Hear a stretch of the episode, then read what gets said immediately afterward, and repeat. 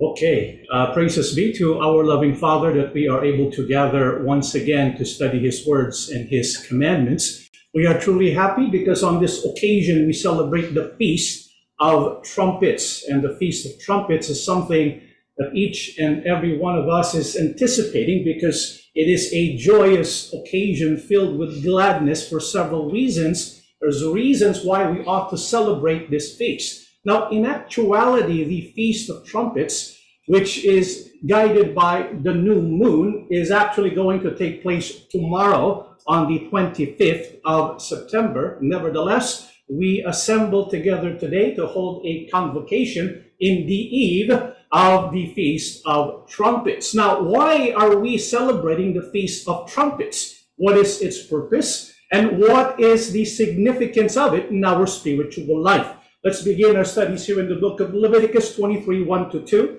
And Yahuwah spoke to Moses, saying, Speak to the children of Israel, and say to them, The feasts of Yahuwah, which you shall proclaim to be holy convocations, these are my feasts. The one speaking here is God. His name is Yahuwah. Yahuwah speaking to Moses, speaking to the people of Israel declares something that we need to heed, that we need to give importance to. What did he say? He's speaking about his feasts. Take note, he says, the feasts of Yahuwah. These are my feasts. And so the feasts of Yahuwah, they are significant to our Father. Now, when we think of the word feast, what usually comes to mind? Like a party, right? When people gather together to eat and to drink. It is good to do that. It is part of Yahuwah's will that his people celebrate with a party. However, the word feast mentioned here, wherein our Father says, My feast is a special word. What is that special word? Let's look at the Hebrew meaning of the word feast. We talked about this in our previous Bible studies, but that word feast is the Hebrew word. What is it? Moed, right? We've talked about this numerous times, but for the sake of our visitors, something we need to look into. It's not just a party, there's a deeper and special meaning to the word feast when Yahuwah says, my feast. What is that meaning? What is the significance of the word moed? It is appointed time. And so when the Bible says we are to proclaim the appointed times of Yahuwah or to celebrate the feast of Yahuwah, we are agreeing with our Father in heaven that this time is significant to him because it is when he will do and fulfill his work of salvation. You see, our Father Yahuwah, before he created the planet Earth, that was a long, long time ago, before you and I were born, he had a plan when it comes to salvation and he has a timeline. He follows that timeline in sequence. It's called the Moedim. It's called the feast. And so Yahuwah does significant things for the sake of mankind on these appointed times. This is why the appointed times of Yahuwah is relevant to us. Well, how is it relevant to us today? Because we live in the Christian era.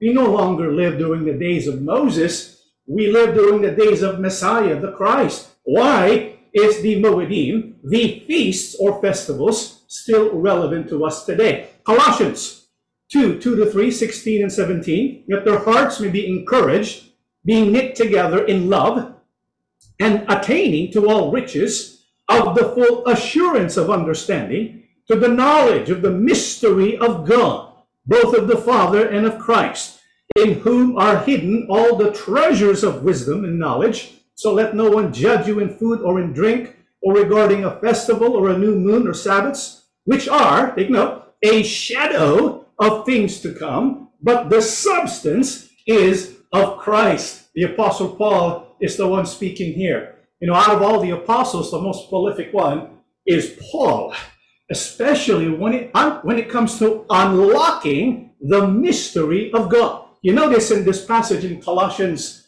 Apostle Paul spoke about the mystery of God. How many here love mysteries? Raise your hand if you like mysteries.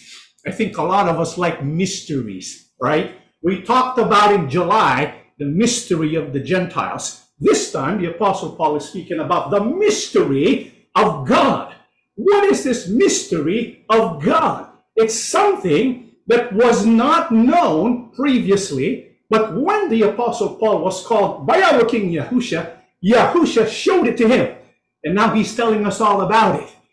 The assembly of Yahusha has knowledge of this mystery of God. What is this mystery of God all about? It's all about the work of salvation that Yahuwah connects to the festivals. Do you notice what Apostle Paul said? Apostle Paul said that the feasts, the festivals, are a shadow of things to come, but the substance is of Christ. And so, what Apostle Paul is telling us is this when we read all about the feasts, when you study all about the Moedim, a person will not think at all about Christ. But Apostle Paul said, no, it's all connected. That's the mystery of God. Yahuwah's work of salvation, redemption, and restoration will take place on these special days called the feast. So the mystery of God is revealed in the redemptive and restorative work of Yahusha that he carried out according to the timeline of the Moedim or the feast or appointed times. And so to kind of show you how this looks like, we have a chart. These are the feasts of Yahuwah. We have how many feasts? We have seven feasts, and they go throughout the year. It begins in the spring feasts which is the 14th day of the first month in our calendar. This falls on the month of April. And so during the spring feast, we have Passover, the Feast of Unleavened Bread, and then the Feast of First Fruits. And then afterwards, there's a separate feast. It's called the Feast of Weeks or Pentecost. This takes place around June, early summer, perhaps late spring, depending on the position of the moon relative to the earth. And then we have, of course, the autumn feast, which is taking place in September, October, the Feast of Trumpets, which is what we're celebrating today, followed by the Day of Atonement, and concluded by the Feast of Tabernacles. So these are the feasts. And the feasts, again, are the appointed times, the Moedim of our Father. When he's working out his plan of salvation, he does them according to the feast. And so when we look at this chart, I want you to focus on what our King Yahushua, our Savior, did on these appointed times. On Passover, what did Yahushua do? He died to redeem us, to purchase our freedom so that we can become the sons and daughters of God. Piece of unleavened bread, he was in the grave. Piece of first fruits, he appeared resurrected because the grave could not contain him. And the Feast of Weeks, Yahushua sent his Holy Spirit to his ecclesia or to his body or assembly. So these are the things that our King Yahusha did according to the timeline of the feast. And so because of this pattern in the first four feasts, we know our King Yahusha, he's going to do something magnificent. He's going to do something great relating to our salvation on the rest of the feasts. The Feast of Trumpets, Day of Atonement, and the Feast of Tabernacles. This is why we're celebrating together today. We're going to know about the Feast of Trumpets today. So what is the Feast of Trumpets today? Let's read Leviticus 23, uh, 23 to 25. Then Yahuwah spoke to Moses, saying, Uh, speak to the children of Israel, saying, In the seventh month, want to pause there for a while.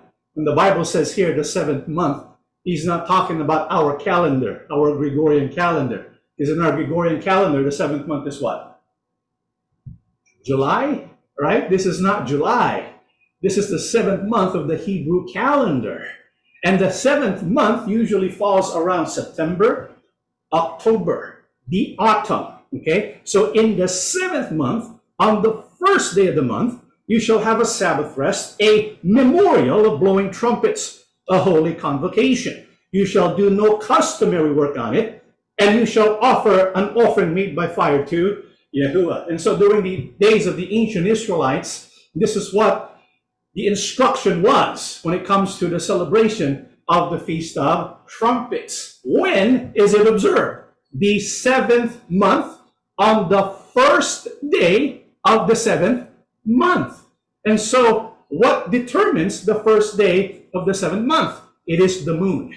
When the moon is new, it is a new month. And so the people of Israel would look to the skies and they will look at the moon. And depending if it's a new moon, if it's a new moon, that would start the mark or that would mark the beginning of the month, the first of the month. And what is the instruction to the people of Israel? On the Feast of Trumpets, there's supposed to be a memorial or a blowing of trumpets. This is why we call it Feast of Trumpets. How many here brought their trumpets with them? You know, it's kind of good to have a trumpet. The trumpets that were blown is called a shofar or a ram's horn. And trumpets were blown in order to remember the things that Yahuwah God has done for his people. Because if you will read the scriptures, many significant events was done when the ram's horn was blown. So many events took place that was preceded by the blowing of horns. This is why it's a good practice when we start a new month. We ought to blow the horn and remember what Yahuwah God has done. And so I want to take the time today. I do not have a ram's horn with me, but we're going to play to you how the ram's horn sounds when it's being blown. And this is about two minutes. So while we are giving you the sound of a ram's horn, about two minutes, I want you to remember, take some time to think about what you are thankful for, for what Yahuwah has done in your life. Maybe today, maybe last week, maybe last month, while this ram's horn is being blown. I'll give you some time to do that now.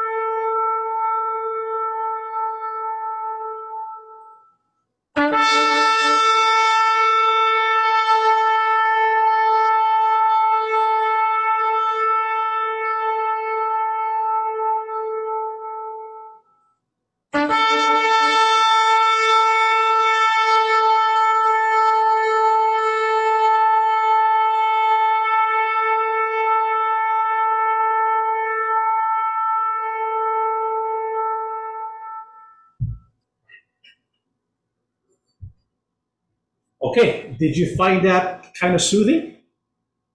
Know, it kind of uh, gets you in the mood of thinking and reflecting, and it's good to reflect every once in a while. The people of Israel, once a month, to mark the new month, they would blow the ram's horn and kind of reflect and remember what Yahuwah has done for them and for the people of Israel. And so, in a way, it's like a memorial to remember what Yahuwah has done by the blowing of trumpets. However, on the Feast of Trumpets, which is a special uh, first day of the month, the Bible teaches us there's a special kind of trumpet blowing, four kinds of blowing of trumpets on specifically the Feast of Trumpets. Usually, when the people of Israel would blow the trumpets, it would only involve number one, the tekiah, one long straight blast.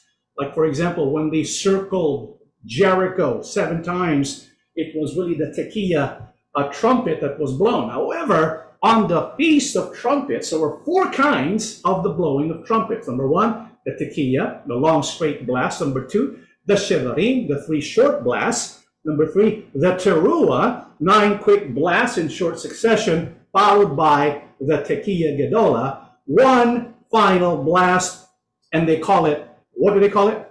The last trumpet. I want you to keep that in mind because we're going to talk about that later on.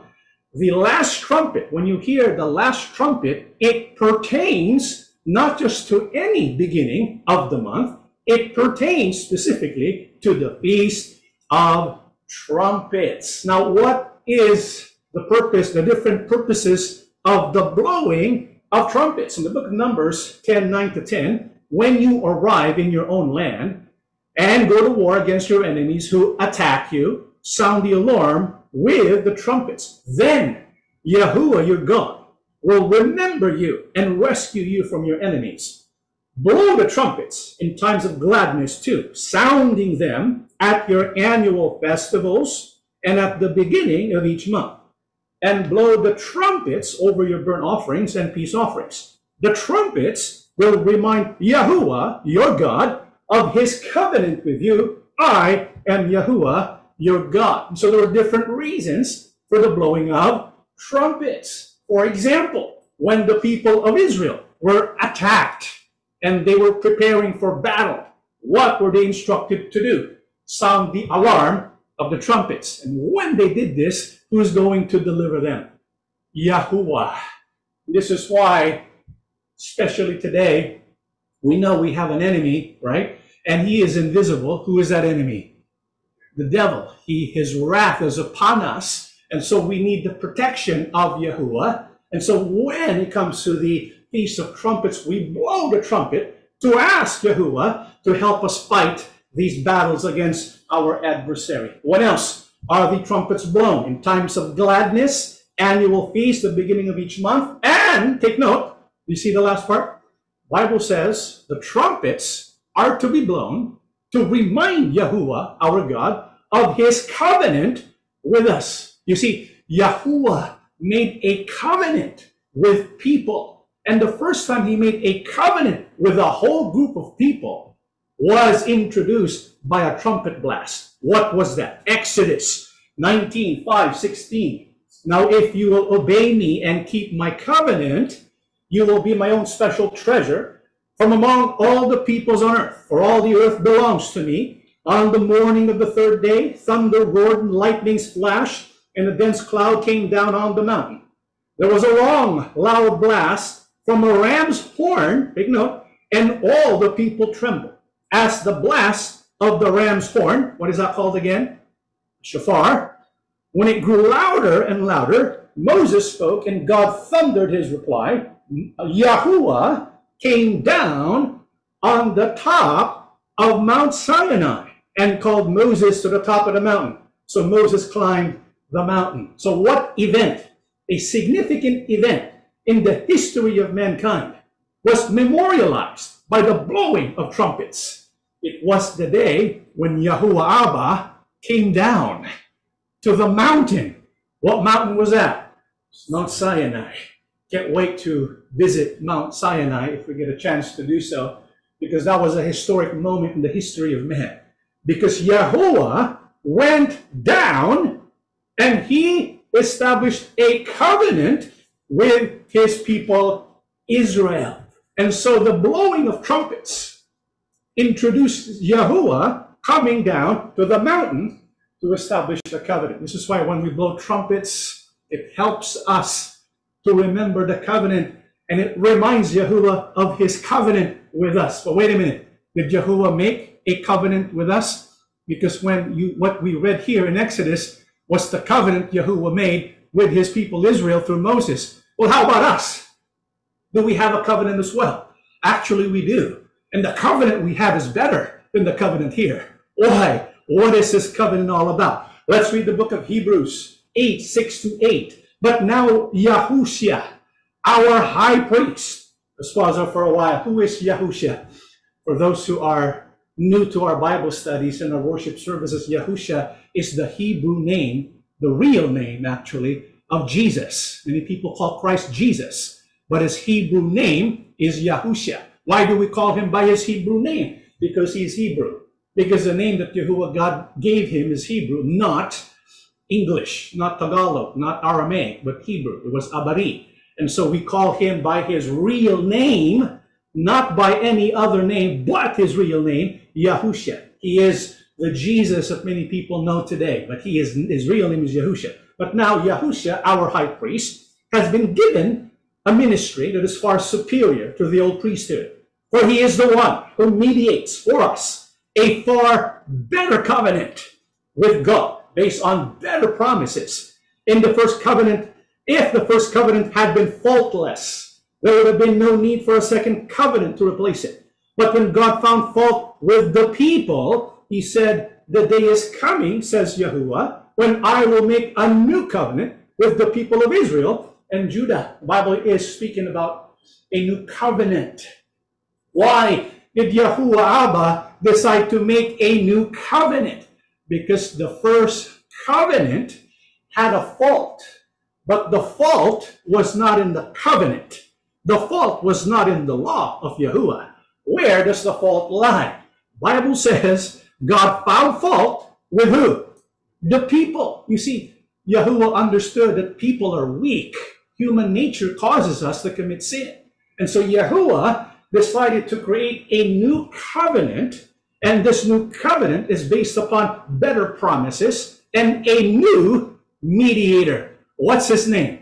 Yahusha HaMashiach. This is why Yahusha HaMashiach, when he died on the cross, the new covenant, it was ratified.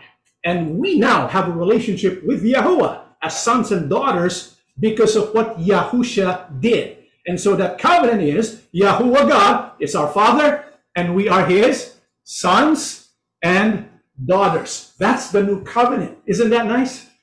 But Yahuwah refers to us as children, as sons and daughters. That's the promise. This is because of what our King Yahusha has done. But for this covenant to be established, what did Yahuwah do at the right time? Let's read the book of Galatians 4, 4 down to 5. But when the right time came, God sent his son, born of a woman, subject to the law. God sent him to buy freedom for us who were slaves to the law so that he could adopt us as his very own children. So Apostle Paul is speaking about the new covenant that Yahusha purchased for us or bought for us through his death so that we can become sons and daughters, right? You notice that when Yahushua bought us freedom and when Yahushua created the covenant so that we can become children, it was done when? Bible says, if you want to look at the passage, at the right time. Do you see the passage? It says the right time appointed time. What does that remind you? In Hebrew, this is Greek, but in Hebrew, the right time or the appointed time, what is that?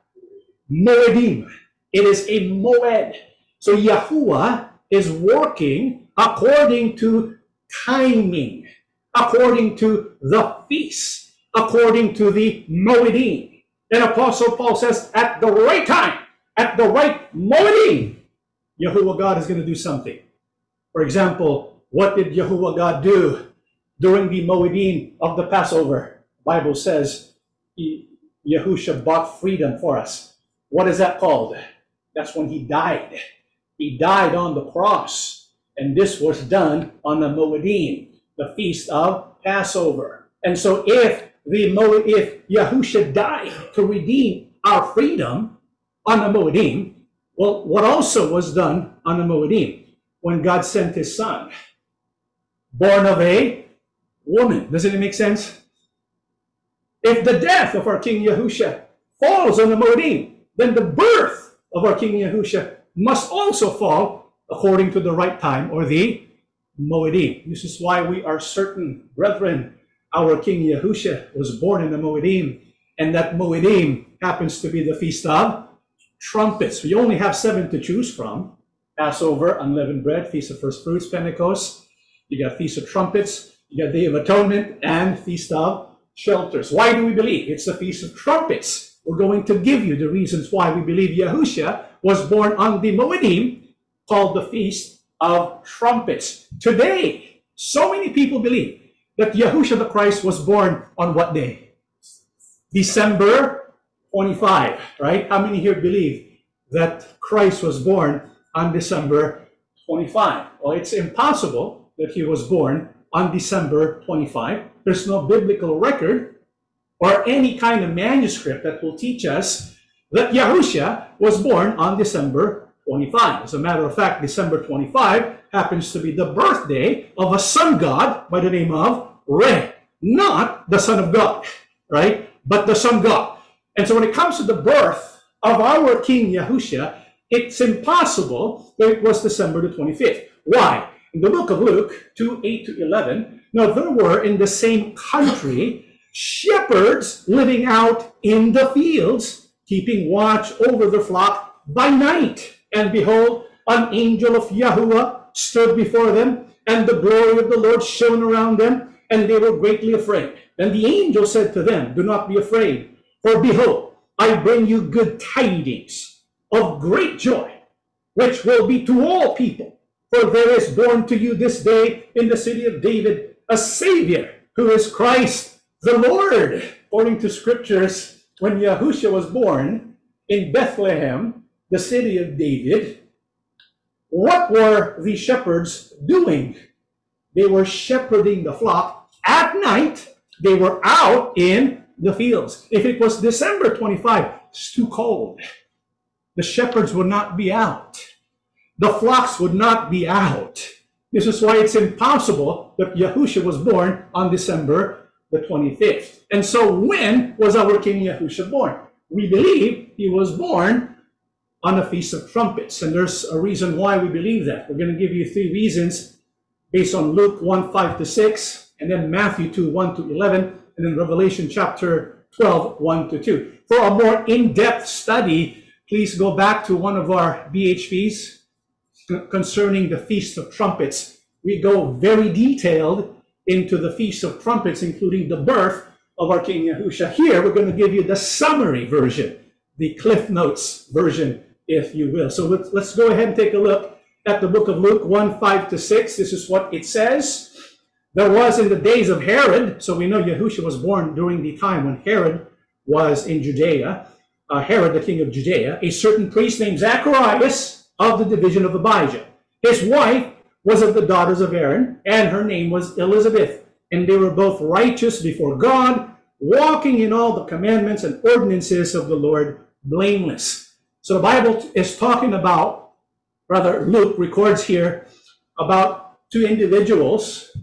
Their names were Elizabeth and Zacharias. How many here know who Elizabeth and Zacharias were? Who were they? Zacharias and Elizabeth. Raise your hand if you know who they were. Yeah? Who was uh, Elizabeth? John the yeah, he, they were the parents of John the Baptist.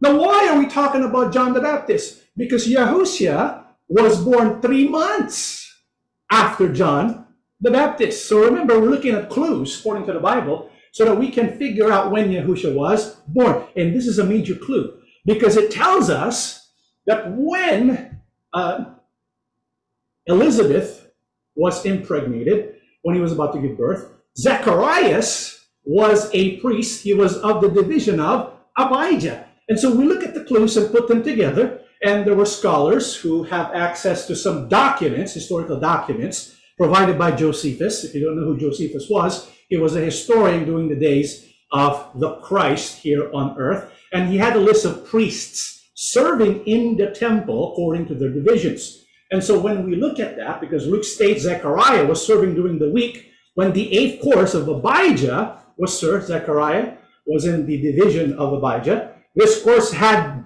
duty two times each year, once in late spring and again in late autumn. Using historical records given by Josephus in his book Antiquities of the Jews, it can be determined that the time of John's conception was between May 19 to May 24, 4 BC, and birth near March the 10th, 3 BC, which would mean that the birth of our king would be around September 3 BC. Now, of course, we cannot pinpoint it any, any more specifically because we don't know. Sometimes people are born before nine months, and sometimes people are born after nine months. So we kind of, according to the historians, it's around September of 3 BC. Okay? And so what we have so far, according to Luke 1 5 to 6, our King Yahusha was born September of 3 BC. But there's another biblical clue, and that's Matthew 2 1 to 11. We'll not read the entire chapter, but when you go home tonight or when you have the time, the chance, go ahead and read the entire chapter. But this is what it says in Matthew chapter 2 1 to 2, 9 to 11. Now, after Yahusha was born in Bethlehem of Judea in the days of Herod the king, behold, wise men from the east came to Jerusalem, saying, Where is he who has been born king of the Jews?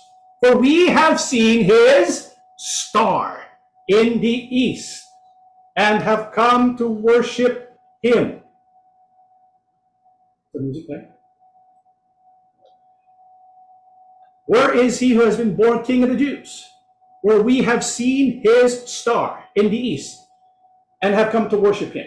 When they heard the king, they departed, and behold, the star which they had seen in the east went before them till it came and stood over where the young child was. When they saw the star, they rejoiced with exceedingly great joy. And when they had come into the house, they saw the young child with his Mary, his mother, and fell down and worshipped him. And when they had opened their treasures, they presented gifts to him gold, frankincense, and myrrh. So when our King Yahusha was born in Bethlehem, there were visitors from the east. How many wise men showed up? Normally we think of three, but the Bible doesn't tell us three. It just says wise men, right? There were wise men from the east. So they came east of Jerusalem, right? And so these wise men, how did they know that Yahushua was born. What was their explanation? The Bible says their explanation was a star. This is why we call this the Star of Bethlehem.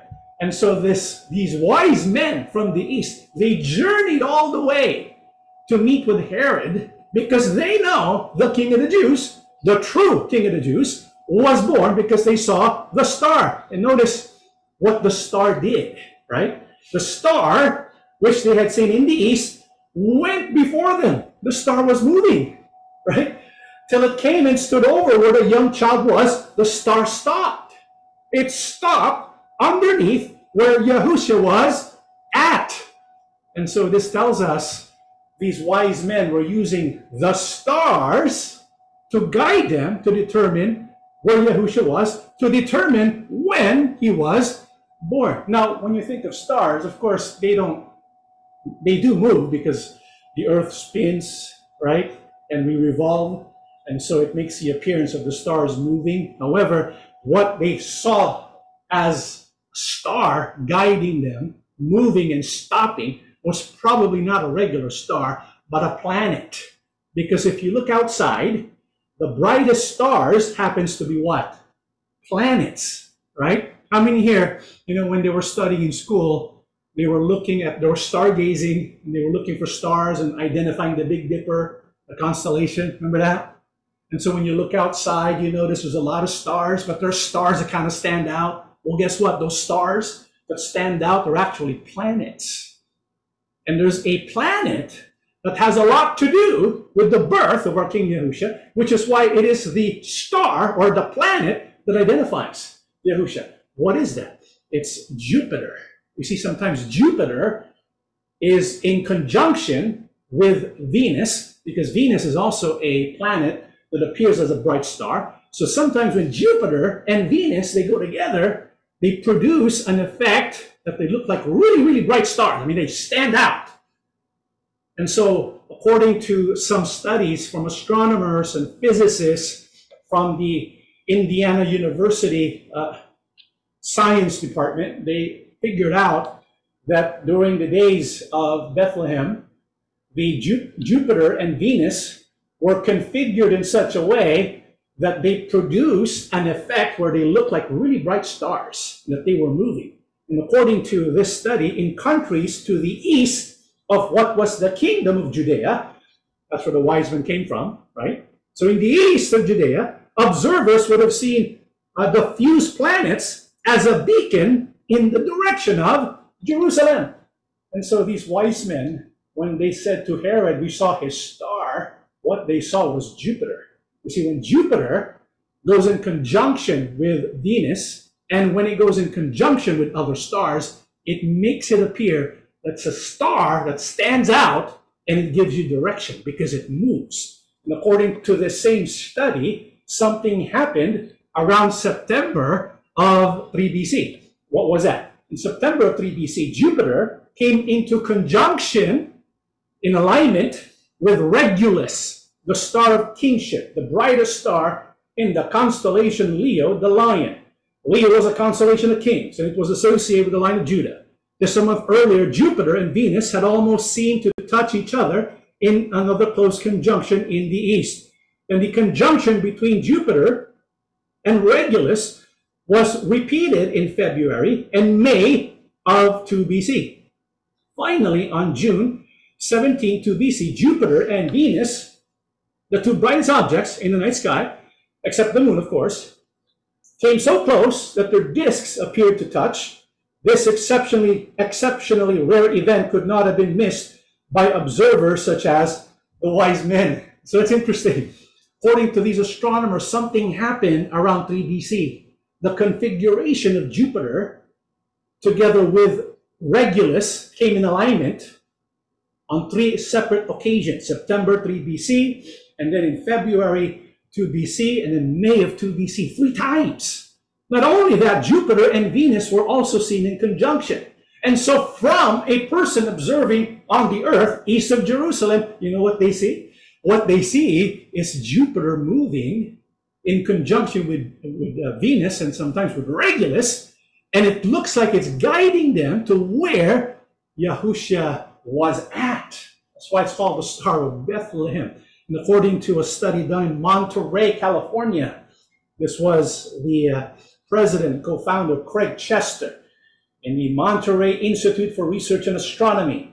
If the planet Jupiter was the star of Bethlehem or was a component of the events that triggered the visit by the Magi, how do we view the final appearance of the star on their journey to Bethlehem?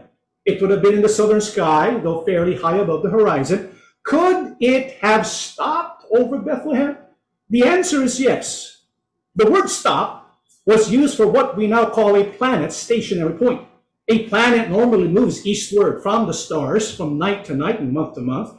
They regularly exhibit a retrograde loop or an apparent change in movement. As it approaches the opposite point in the sky from the sun, it appears to slow, come to a stop, move backward, westward through the sky for some weeks. It slows, it stops, and it resumes its eastward course.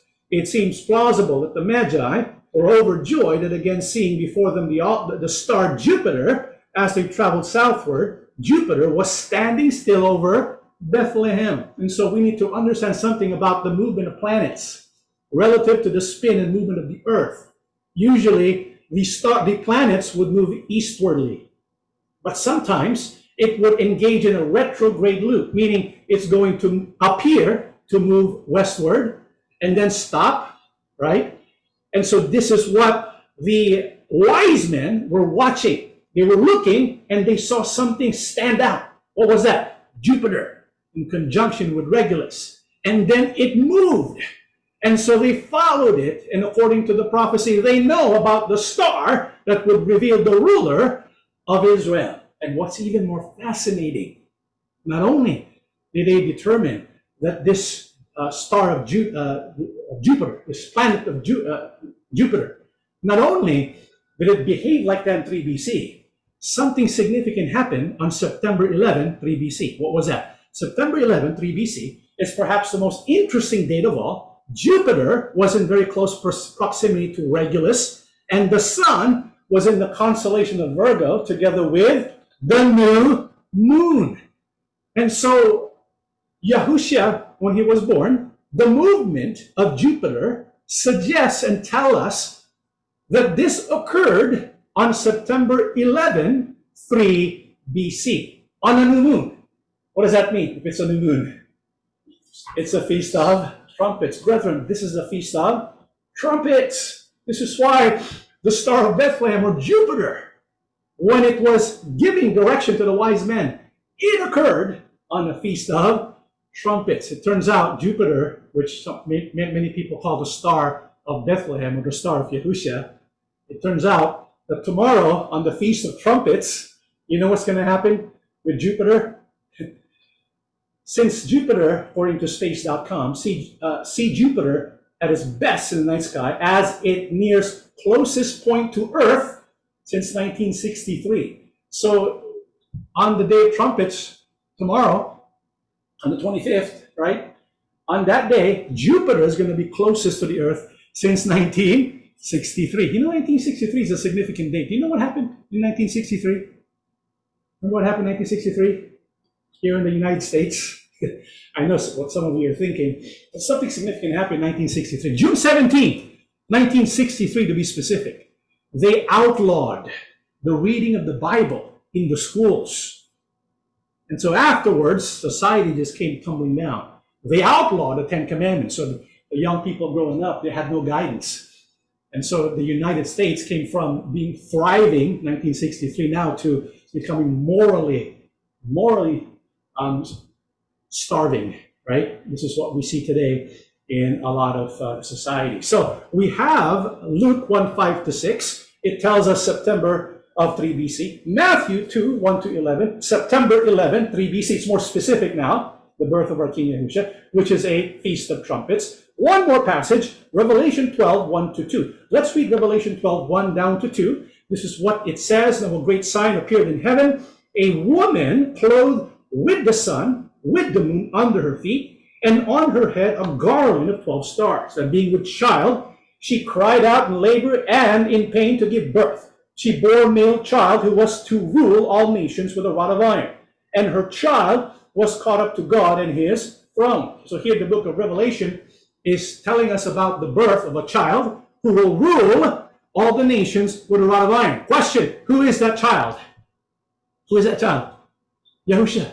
It's about Yahusha the Christ. The Bible says he's going to be born and he's going to rule. And his birth was recorded in the heavens. What's the proof? The Apostle John says a great sign appeared in heaven. He's talking about the cosmos. What was the sign about? About a woman clothed with the sun, the moon under her feet, and her head a garland of 12 stars. So this is a sign in the heavens involving the sun, the moon, and stars. What do you call that? You are speaking about a configuration of a constellation together with the stars and the moon. Wait a minute, Brother John. Are you telling us that we ought to be astrologers? That's not what we're telling you. Are you telling us that the Bible is talking about constellations? Is that biblical? Well, let's go ahead and read the book of Job, 38, 31 to 33. Uh, can you bind the cluster of, of Pleiades or loose the belt of Orion? Can you bring out Mazzaroth in its season? Or can you guide the great bear with its cubs? Do you know the ordinances of the heavens? Can you set the, the, their dominion over the earth? So here's Yahuwah explaining to Job why he has no right to question him because he created all the stars and he arranged all the stars for a purpose. This is why the stars kind of gives us a message, and the, Bible calls this the Mazzaroth.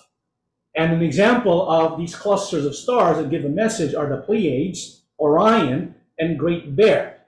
What do we often call that? It's like the zodiac, the constellations of the zodiac. Wait a minute, are, does it mean we are endorsing the constellation of the zodiac? Wait a minute. Mazaroth is mentioned in the Bible. Yahuwah himself is the one speaking about this, right? What is the meaning of Mazaroth? In the Blue Letter Bible, in Hebrew, it happens to be Mazzarah, Hebrew 4216, and the meaning of Mazaroth are the 12 signs of the zodiac and the 36 associated constellations. So the Bible tells us that Yahuwah has recorded in the configuration of the stars, because after all, Yahuwah has that kind of power, right? As human beings, we can manipulate pen and paper, we can manipulate letters. Yahuwah manipulates the stars, right? He writes a message in the stars and he calls it the Mazaroth. People call it the zodiac. And so, does it mean that we will let the zodiac signs tell us about our future? Well, the book of Isaiah 47 13, you are wearied in the multitude of the councils. Let now the astrologers, the stargazers, and the monthly prognosticators stand up and save you from what shall come upon you. And so the Bible says we have to be careful with the use of astrology. Astrology is not a science. Okay? We're not to use the stars to tell us about our future. We are to use the word of Yahuwah. Sometimes Yahuwah confirms a message in the Bible as recorded in the stars in the heaven. Why does Yahuwah do that? In Genesis 1 verse 14, and God said that there be lights in the firmament of the heavens to divide the day from the night and let them be for signs and seasons and for days and years we know the importance of the stars, the sun, and the moon. It tells us about seasons, about our calendar. However, Yahuwah, in his omnipotence, he configured the stars in such a way to give us certain signs, just like what he did in Revelation 12 1 to 2. When the Bible speaks of the great sign, he's speaking about a constellation that is associated with a woman there's only one sign I know in the constellation associated with a woman. What is that sign? Virgo, right? According to this author, Joseph Leonard, he wrote the book Mysteries of uh, Jesus' Life Revealed, very in-depth article and book about you know the constellations revealed in Revelation, because without a shadow of a doubt, Revelation 12, 1 to 2, is a constellation. It is a description of the symbols in heaven. Okay? And the sign given in verse 1 is that of a woman. The only sign of the Mazaroth, the zodiac, okay, which depicts a woman, is a constellation of Virgo. The birth of the Messiah is associated with this heavenly spectacle, Revelation 12 2. The vision given to John associates specific positions of the sun and the moon in relation to Virgo, located within the normal paths of the sun and moon across the heavens. The specific locations of the sun and moon in relation to the woman gives us clues to the specific day and time for the birth of the Messiah. Wow. I mean, think about that. The record in the heavens are precise. Astronomers and physicists will tell you how precise the movement of the heavens are. It's more precise than a greatly engineered piece of machinery here on Earth. It's very precise. And so this configuration that looks something like this happened on a specific day and time and hour in, in 3 BC.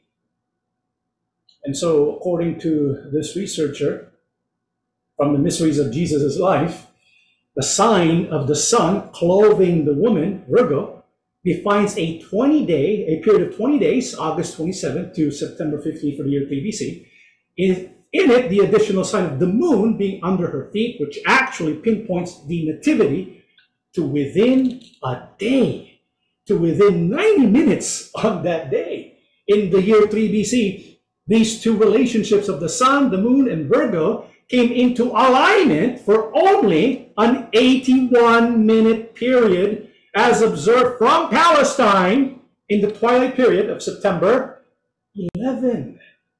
This relationship began at 6.18 p.m. sunset and lasted until 7.39 p.m. moonset. And so according to astronomers, because they can go back to as as far back as they want to concerning the movement of the constellation because it remains intact, it's stable. So they can go back as long as they want, and they can use um, mathematics and computer simulation programs to determine what date certain configurations took place. And according to them, the stars, constellation Virgo, being uh, and the sun and the moon in such a way as described in Revelation 12 occurred in a specific time frame, 81 minute time frame, right? Which occurred September 11, 3 BC. This is why when we look at the, the biblical descriptions, Luke 1 5 to 6, uh, people use historical documents, right, by Josephus to pinpoint September 3 BC. Matthew 2 1 to 11, uh, researchers use the star of Bethlehem, Jupiter, to pinpoint September 11 3 BC. And another independent study using Revelation 12 1 to 2, using the constellation and the sun and the stars they again pinpointed September 11, 3 BC. Brethren, these are three independent studies. Independent studies. And three point to September 11, 3 BC as the day when our King Yahushua was born. September 11, 3 BC happens to be what? Feast of Trumpets. Brethren, our King Yahushua was born on the Moedim. And at Moedim happens to be the feast of trumpets. And so when the wise men discovered this, what did they do? The Bible says they rejoiced with exceedingly great joy. They worshiped Yahuwah and they presented gifts to him. And this is why we have this special worship service. For the Feast of Trumpets, we celebrate the birth. We celebrate when Yahuwah sent his son, born of a woman, born of a virgin, this was fulfilled at the right time, the Moedim. And so we gave our offering, we gave our praises to Yahuwah, and we worship him. And we ought to be filled with joy. This is why the Feast of Trumpets ought to be a joyous occasion for all of us. Because the people, when they saw the child born, they were filled with joy. The hosts of heaven, they sang praises to our Father Yahuwah. And so for the Feast of Trumpets, we memorialize, we commemorate the birth of our King, Yahusha. On Passover, we commemorate what?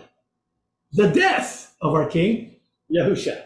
Today, we commemorate the birth of our King, Yahusha. Do they go together? Yes, they go together. You cannot have someone die if they were never born in the first place. And so we observe the feast of the appointed times or the appoint, appointed times of Yahuwah as a memorial, right? And also as a rehearsal. We memorialize, we remember, and are thankful for the birth that Yahuwah God sent his son, Yahusha. But how about the rehearsal? What is this all about? In the book of Galatians, we read this earlier, but when the right time came, God sent his son, born of a woman. When was that? Moedim, right? God sent him to buy freedom for us. When is that? Moedim, that's over, who were slaves to the law, so that he could adopt us as his very own children. And because we are his children, God has sent the Spirit of his Son into our hearts, prompting us to call out, Abba, Father. Now you are no longer a slave, but God's own child. And since you are his child, God has made you his heir. And so this is something exciting. The Bible's speaking about Moedims here, right? Appointed times. There's an appointed time for everything under the work of restoration and redemption. According to Apostle Paul in Galatians 4 4 to 7, there was a Moedim for the birth of Yahusha, Feast of Trumpets. There was a Moedim for when Yahusha redeemed us, when he died on the cross. This was Passover. And there's also a Moedim. When that takes place, we will now inherit something from Yahuwah. What do we inherit from Yahuwah? What did Apostle Peter say we're going to inherit? The things of heaven, right? The things of heaven. We're going to inherit the things of heaven. Yahuwah keeps what we're going to inherit safe in heaven, where it's not decaying, right? And so we're going to be heirs. Has that been fulfilled already? I mean, right now we are called sons and daughters of God. This was fulfilled. That Moedim was fulfilled, but there's a future Moedim. There's a future feast. And in that future feast, we're going to be heirs. We're going to inherit something from Yahuwah. Do you know when that is? When do you think that is?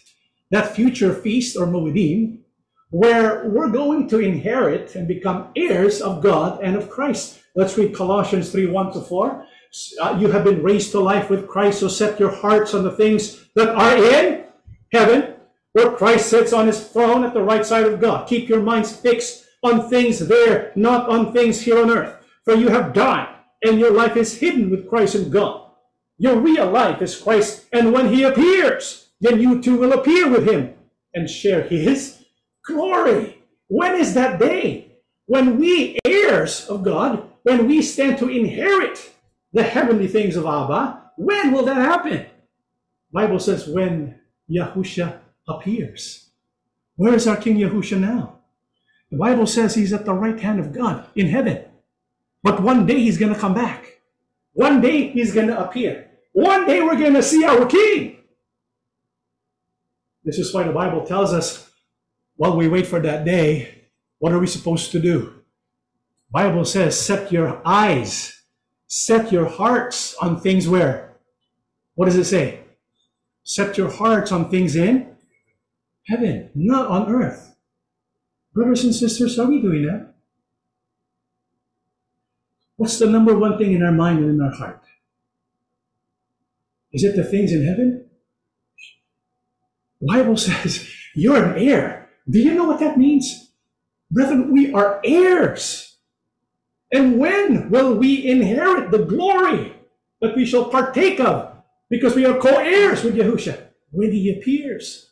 While we wait for Yahusha to appear, we need to look to him and anticipate his appearance. Do you know when he's going to appear? So that we can share his glory, that we can receive the rewards of heaven as a people of Elohim. Let's read the book of Revelation. We're almost done. 11, 15, 18. Then the seventh angel blew his trumpet, and there were loud voices shouting in heaven. The world has now become the kingdom of Yahuwah and of his Christ, and he will reign forever and ever. The 24 elders sitting on the throne before God fell with their faces to the ground and worshiped him. And they said, We give thanks to you, Yahuwah God, the Almighty, the one who is and always was, for now you have assumed your great power and have begun to reign. The nations were filled with wrath, but now the time of your wrath has come. It is time to judge the dead and reward your servants, the prophets, as well as your holy people, and all who fear your name from the least to the greatest. It is time to destroy all who have caused destruction on the earth. When is that day when we shall receive the reward as heirs of God, heirs of Christ? Bible says when the seventh trumpet is blown. The Bible speaking about seven angels, each with seven, each with one trumpet. When the seventh angel blows his trumpet, that's the last trumpet. Remember the last trumpet? What does that signify again? The Feast of Trumpets. And so it's very likely this event will take place on the Feast of Trumpets. And what's going to happen? Yahushua will be announced King of Kings and Lord of Lords, and we will receive our inheritance at last. Well, how are we going to receive our inheritance? Let's read the book of Thessalonians 4 16 to 18. For the Lord himself will descend from heaven with a shout with the voice of an archangel and with the trumpet of God. And the dead in Christ will rise first. Then we who are alive and remain shall be caught up together with them in the clouds to meet the Lord in the air. And thus we shall always be with the Lord. Therefore, comfort one another with these words. This is what we have as people who follow Yahuwah and follow Yahusha. You know, as human beings, we're all going to die. As human beings, we get sick, right? It doesn't mean you're a follower of Yahusha, but you're, you're not going to die anymore or you're not going to get sick anymore. No, we have a human body. We have a fleshly body. We're going to groan. We're going to experience pain and suffering in this life. However, even if we die, the Bible says, comfort each other with these words. Nowadays, there's so many people who lose happiness, who lose their joy because maybe they get sick Maybe loved ones die, and so they lose their joy. Apostle Paul says, death is nothing to Yahusha. Apostle Paul is telling us, comfort each other with these words because these words are true. What did he say? He says, even if you die, even if you die, you're going to rise again. If you belong to Yahusha, even if you die, you're going to rise again, be resurrected. But when will this take place? Bible says, when Yahusha descends. And what will announce the descent of our King Yahusha? The Bible says, trumpets. Do you remember when Yahuwah descended to Mount Sinai? What was blown? Trumpets. Does it mean it took place on the Feast of Trumpets? No. But trumpets were blown.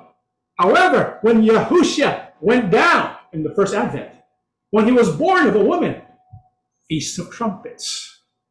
When Yahushua will come down again, this time to resurrect those who belong to him. When will it be? Feast of Trumpets. Why do we know that?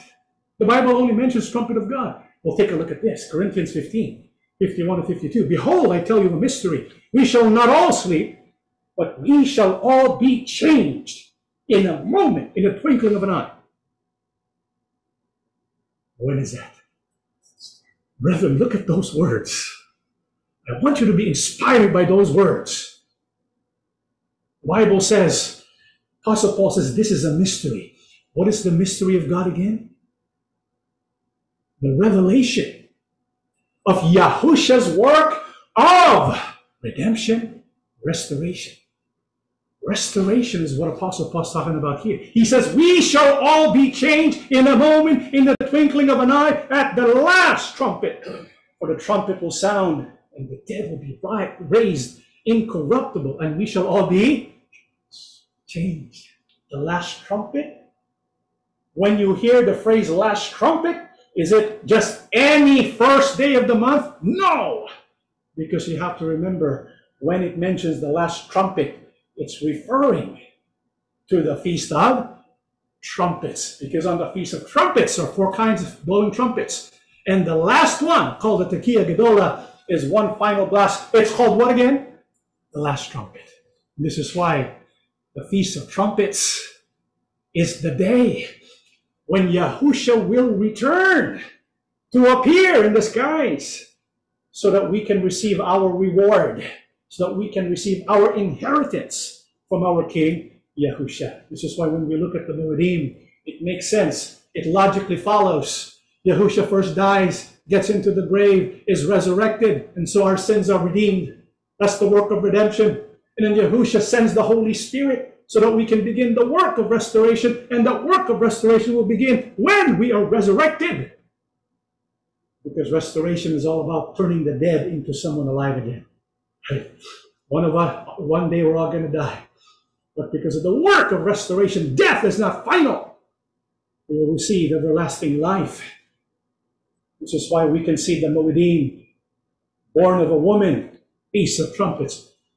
Buy freedom for us, redemption. Let us pass over, making us an heir. That took place on the Feast of Trumpets. So we're rehearsing the Feast of Trumpets because on a future Feast of Trumpets, that trumpet will be blown.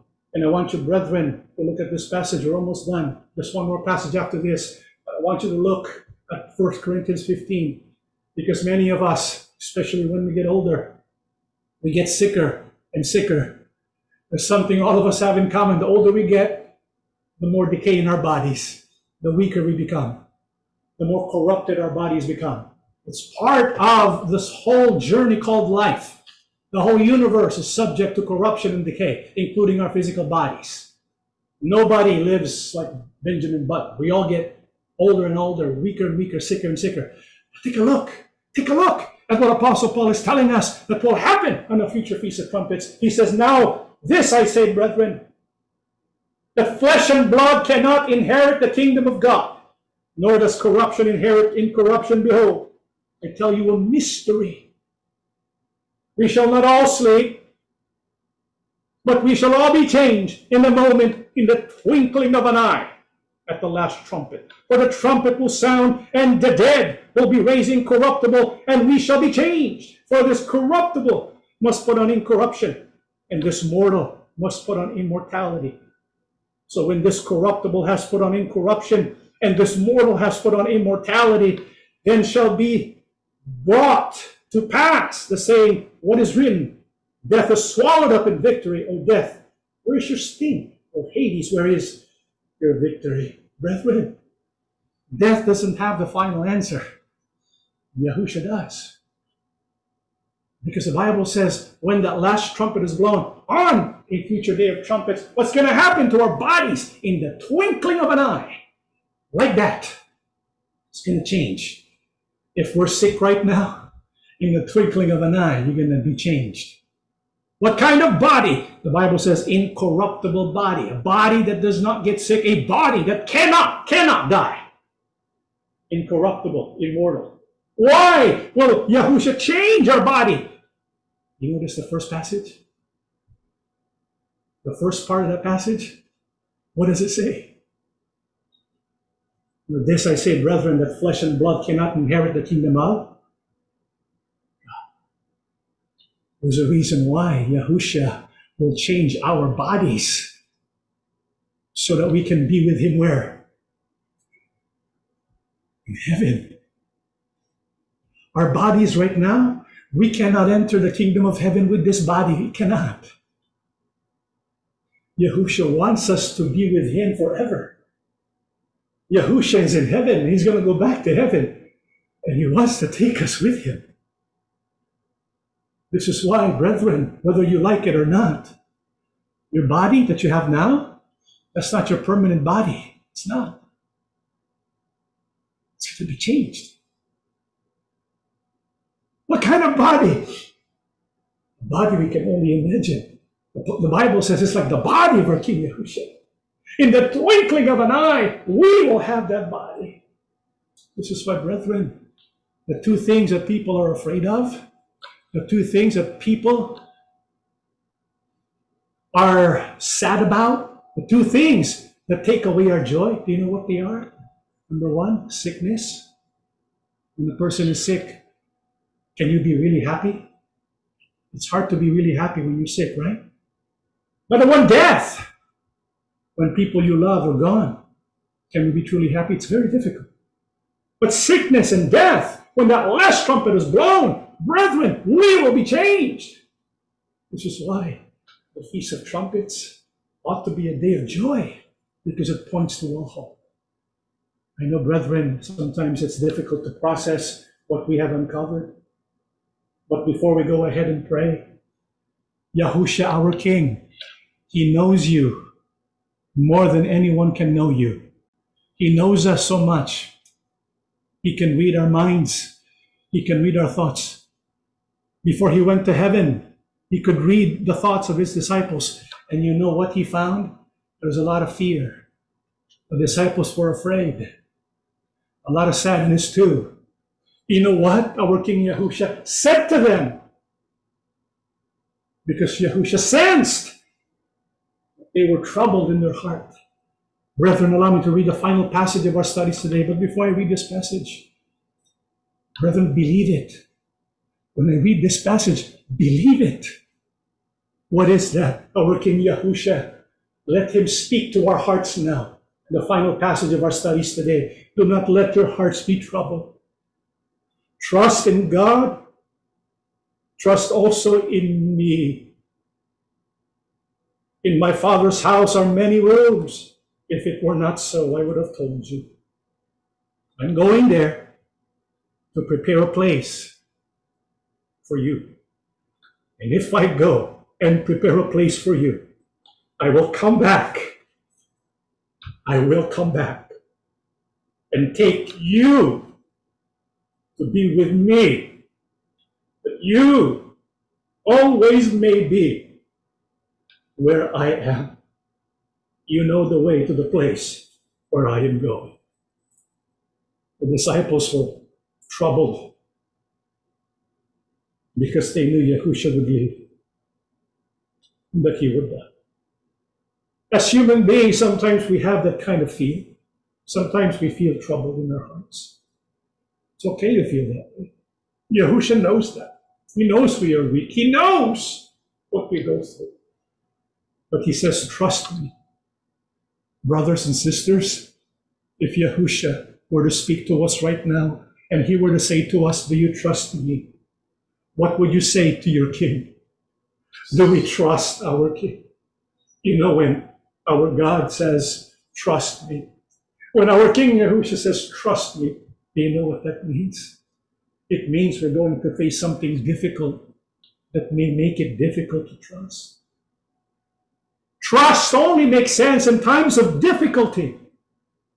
There's no need for trust when everything is going well. But when everything begins to fall apart, that's when you need trust. Yahusha, our King says, Do you trust me?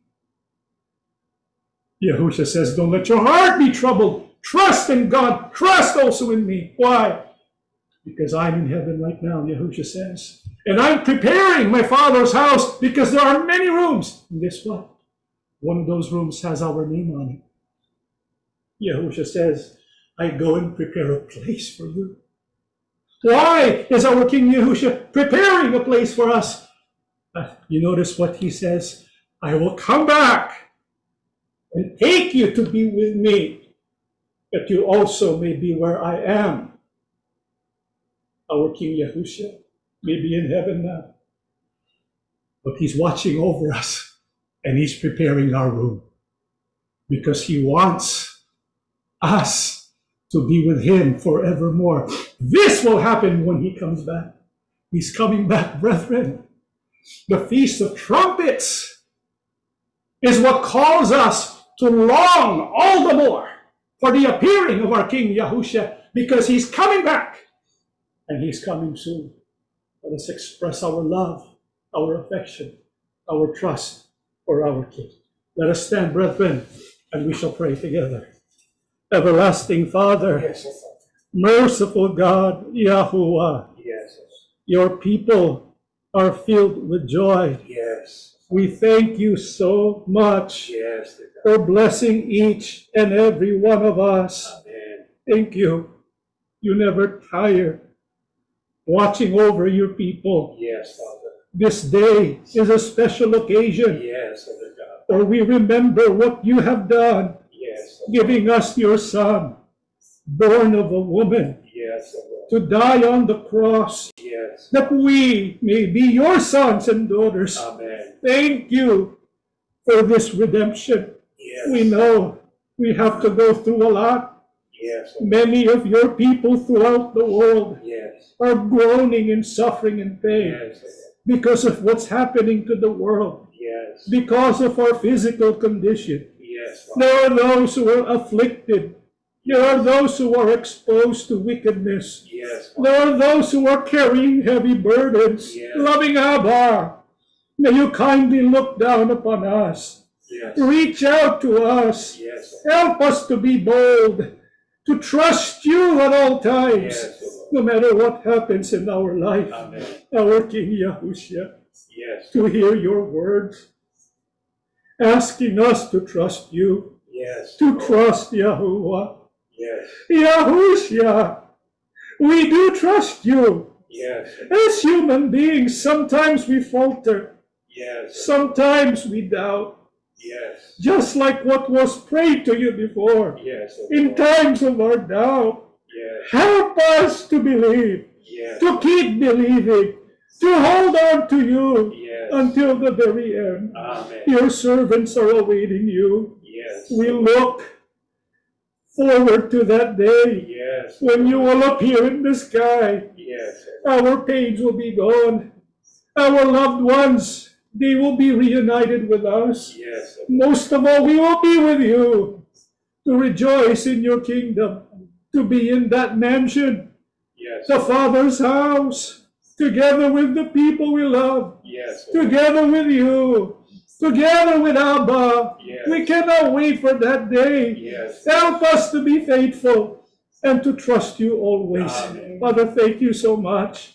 We beg you at this moment, Yes. may you heal those who may be afflicted. Yes. May you strengthen the hope of every family. Yes. Remember our children. Yes. Remember our parents. Provide, please, for all of our needs Yes. that we may endure until the very end. Amen. We believe, Father, you have listened to our prayers. Yes, For we ask and beg everything In the name of our Lord and Savior, Yahushua HaMashiach.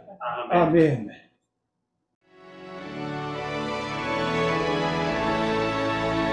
Amen.